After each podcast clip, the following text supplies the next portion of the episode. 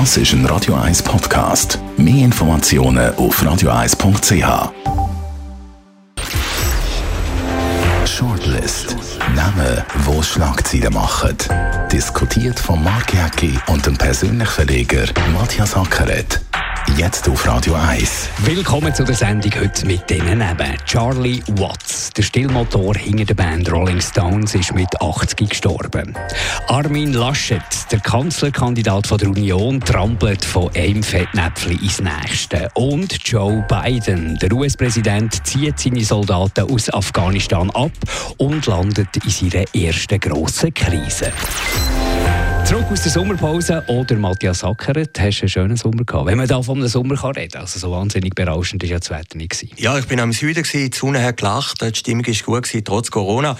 Also von dem her war es ein positiver Sommer gewesen und hoffen wir, dass jetzt noch eine vierte Welle kommt. Aber von dem her ist die Empfindlichkeit sehr gut. Und die Beispiele, die du gezeigt hast, zeigen, die Welt steht nicht still. Kein Sommerloch. Der ja. Joe Biden zieht aus Afghanistan all seine Soldaten ab und es geht so eine kurze Zeit und die Taliban haben das ganze Land eingenommen, die grossen Städte dominieren wieder, sagen, wodurch das geht. Das ist ja der Wahnsinn. Was haben die 20 Jahre lang in Afghanistan standgebracht? Nichts. Und jetzt stell dir mal vor, du bist Soldat oder du bist Angehöriger, der einen Soldat verloren hat oder du kommst als Veteran zurück, hast kein Bein mehr, bist invalid und jetzt merkst, es ist alles für nichts gewesen. Also die Intervention im Kampf gegen Terror, wie es da zum geheissen hat, hat absolut nichts gebracht. Ja, also der überstürzte Abzug, muss ich ja fairerweise sagen, vor dem Biden schon beschlossen worden. Man ja immer rausgehen. Ja, Donald Trump hat einen Deal gemacht mit den Taliban. Ja, ja, klar. Was natürlich am Biden jetzt äh, wirklich entgegenschlägt, ist die Macht der Bilder. Oder? Also wenn man jetzt die Vergleichsbilder sieht, in Saigon, Vietnamkrieg, wo die Amerikaner evakuiert worden sind, ähnliche Bilder jetzt aus Kabul.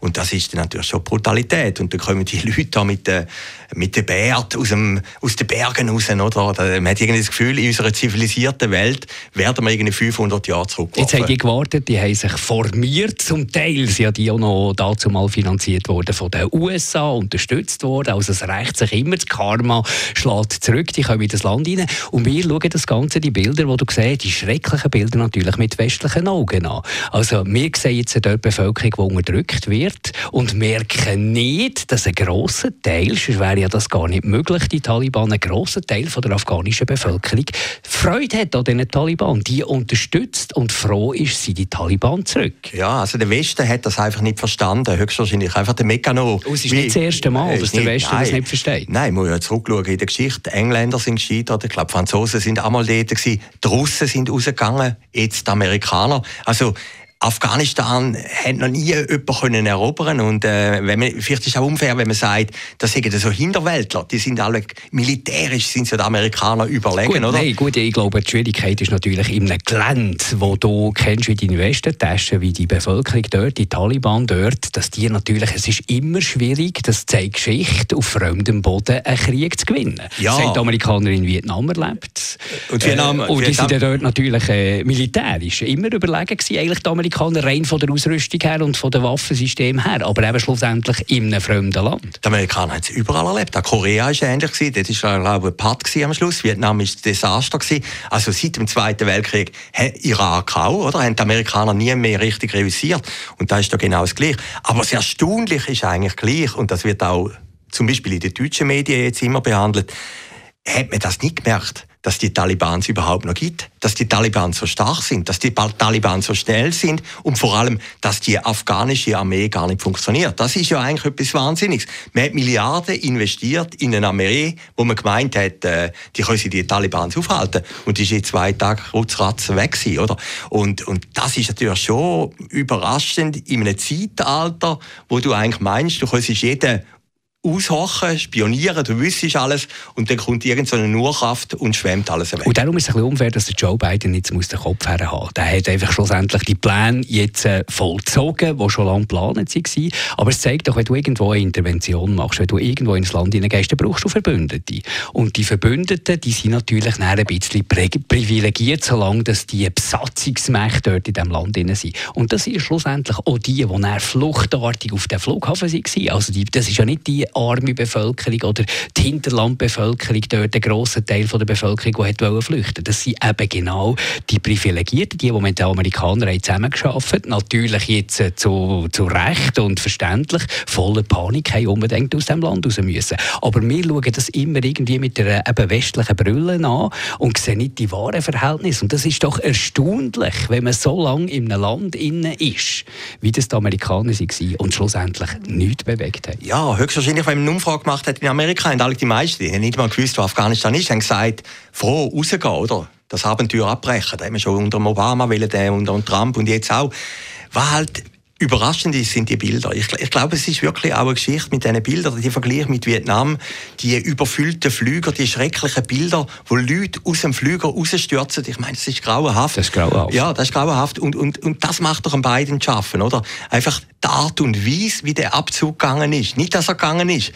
Und, und vielleicht ist es auch eine Fehlplanung gewesen, dass man unbedingt hat zu dem 20. Jubiläum von dem 9-11, von dem 11. September draussen sein. Und ich meine, irgendwo in einer Zeitung habe ich gelesen, es ist schon bittere Ironie, sowohl am 9-11 wie jetzt, 20 Jahre später, auch wieder am 11. September, sind beides mal in Afghanistan Taliban an der Macht. Oder? Es zeigt, es ist eigentlich nichts passiert zwischen Aber es ist eben eine andere Taliban. Es ist eine andere Generation von Taliban, die natürlich eben nicht mehr die, wie wir immer das Gefühl haben, die Hinterwälder sind. Die sind auch, dünkt mir, im Rahmen von ihren Möglichkeiten taktisch relativ clever. Also die haben wahrscheinlich einen Deal gemacht mit dem Trump und der Deal wird jetzt nach ihren Möglichkeiten eingehalten. Also da gibt es gewisse Zugeständnisse, wenn natürlich aus westlicher Sicht völlig jenseitige Zugeständnisse gegenüber der Frau. Also die werden wahrscheinlich in dieser Übergangsphase tatsächlich das machen, was sie angekündigt haben in diesen Pressekonferenzen. Sie werden da auch Oppositionelle im Rahmen von Afghanistan Oppositionelle integrieren in die Regierung. Aber was ist näher nach dieser Übergangsphase? Ja, vielleicht oder vielleicht auch nicht. Wir wissen es ja nicht. Oder? Also,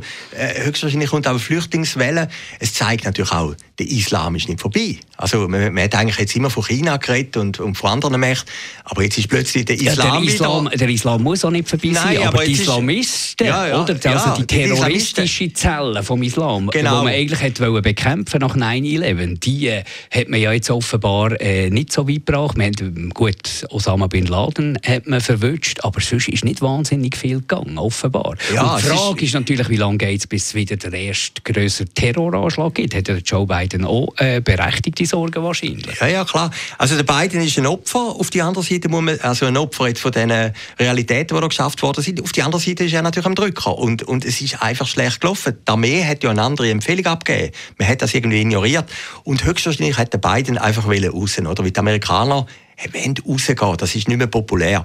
Aber äh, ich glaube, zum Verhängnis ist einfach geworden, dass die Taliban innerhalb von zwei Tagen in dem Kabul sind. Mit dem hat ehrlich gesagt niemand gerechnet. In, ja, in, Deutschland, in Deutschland haben wir übrigens die gleiche Diskussion. Ich meine, der ganze Abgang von der Frau Merkel wird jetzt natürlich auch durch die Taliban-Geschichte überschattet, oder? Man hat immer gemeint, Flut oder so, das ist schon ein bisschen erledigt, das Thema. Aber jetzt, auch in Deutschland, ist das innenpolitisch ein ganz grosses Thema. Und, es wird natürlich eben leider auch politisiert. Und zwar irgendwie äh, halt nicht lösungsorientiert politisiert. Ja, das gibt es ja nicht. Politik ist ja immer brutal, oder? Und in Deutschland ist gerade noch Wahlkampf. Da wird das natürlich auch auf eine Art ausgenutzt, obwohl beide Parteien ja der Regierung sind und beide irgendwo mitverantwortlich sind. Aber es hat einfach gezeigt, man ist auf Afghanistan gegangen ohne am Schluss eine Ahnung zu haben, wie das Land funktioniert. Höchstwahrscheinlich sind wir genau gleich gute Afghanistan-Kenner wie, wie, die grossen Politiker am Drücken, oder? Wir haben auch nicht eine übermäßig große Meinung und, oder Ahnung. Ja. Und wir lernen vor allem nichts aus der Geschichte. Es ist, wie gesagt, nicht das erste Mal, dass so etwas, äh, kann, man, kann man schon fast sagen, vernichtende Niederlage eigentlich, auch wenn es natürlich nicht alles ausverkauft wird, für, für die amerikanische ja, Armee, für, für, für, den ganzen Westen. Es waren ja nicht nur die Amerikaner dort drin. Gewesen. Aber was lernt man jetzt daraus? Kann man äh, als westliche Welt noch äh, seine Meinung, die ja schlussendlich verlagert wird vom Kampf gegen Terror, dann will man ja dort immer, hat man ja schon im Irak erlebt, will man Demokratie installieren und es klappt logischerweise nicht. Also muss man irgendwann als Westen auch einsehen,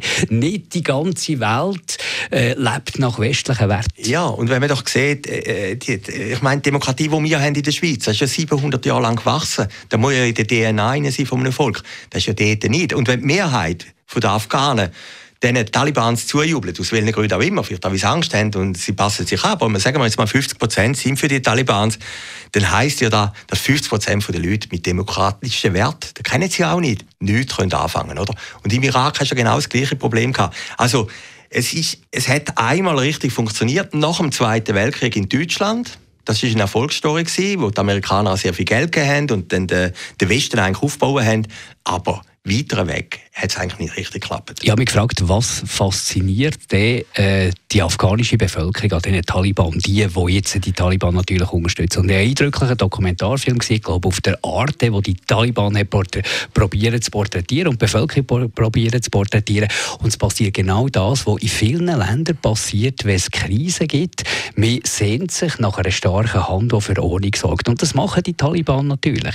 Dort die, die afghanischen Gerichte sind dort auch ein bisschen Larifari, es wird nicht richtig entschieden, es sind so ein dubiose Sachen. Und die gehen in die Dörfer und haben ihre Gesetze, die sie da der Bevölkerung aufdrücken. Und dann wird relativ schnell, natürlich für unser Verständnis völlig hinterwäldlerisch, werden Sachen entschieden, werden Kriminalfälle entschieden. Und das ist, glaube ich, etwas, wo halt äh, bei allem äh, jenseitig aus westlicher Sicht eine gewisse Stabilität gibt der Bevölkerung.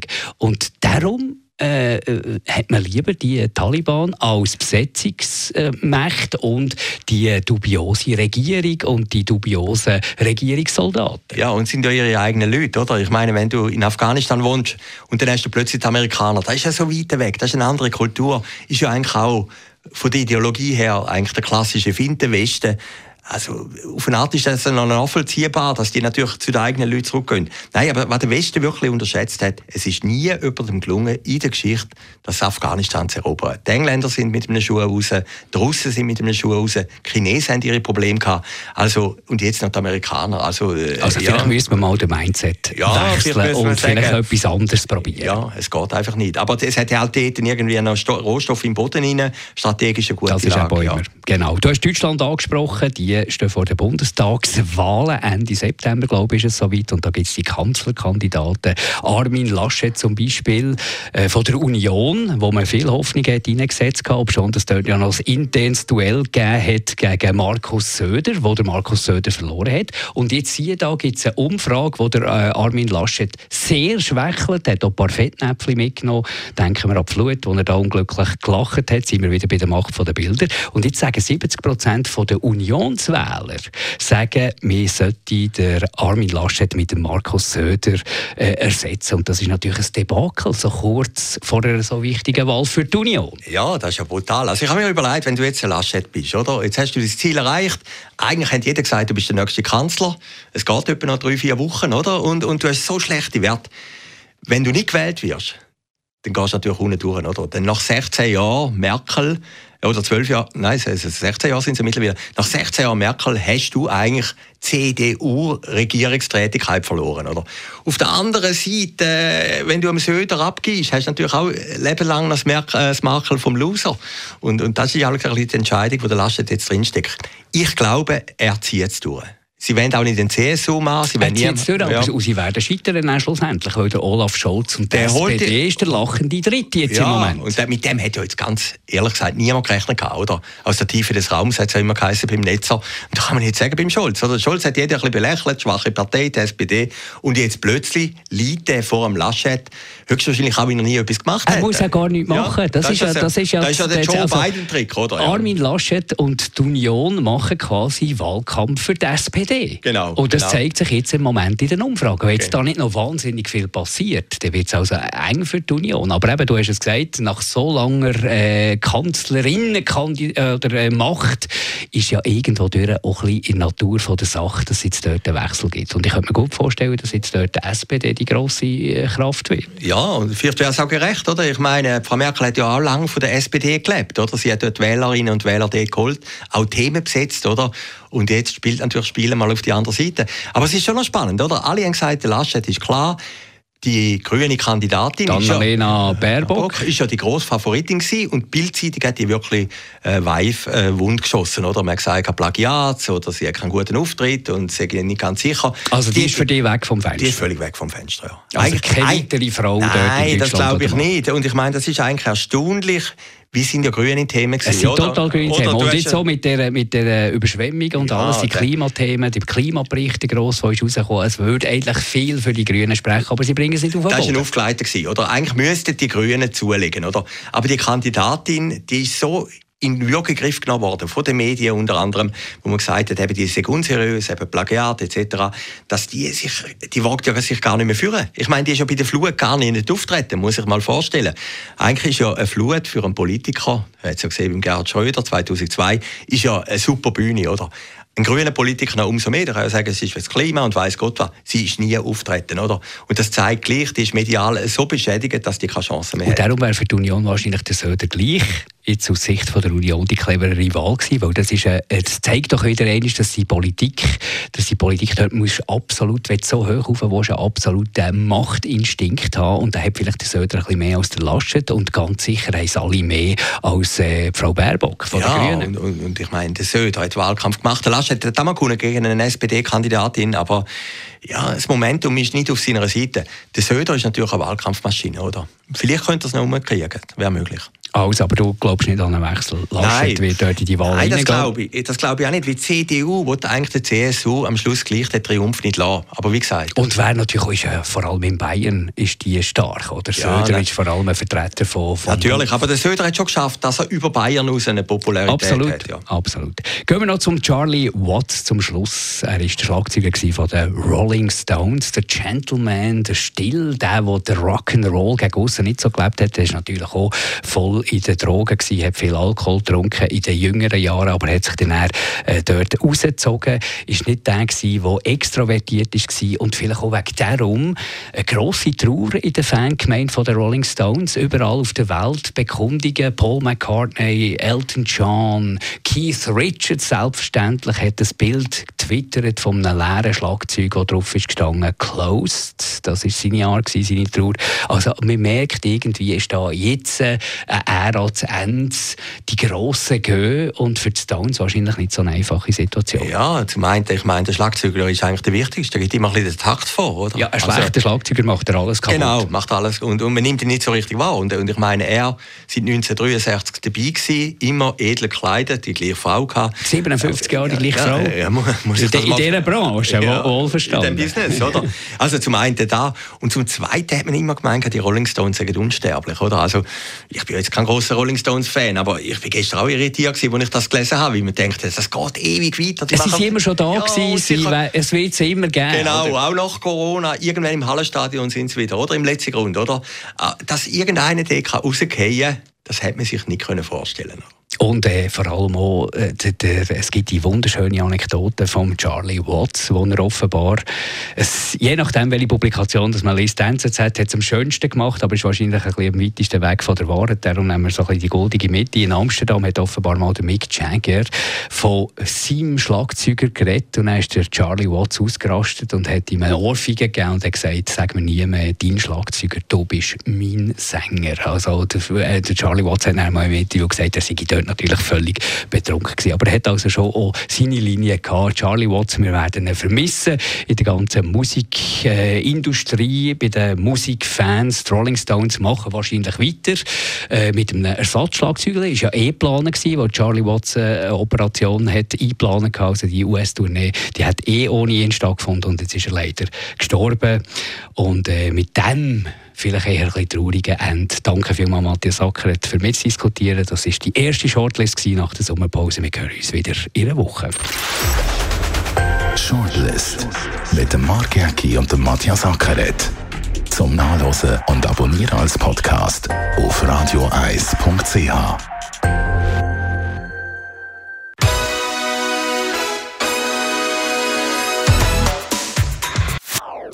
Das ist ein Radio 1 Podcast. Mehr Informationen auf radio1.ch.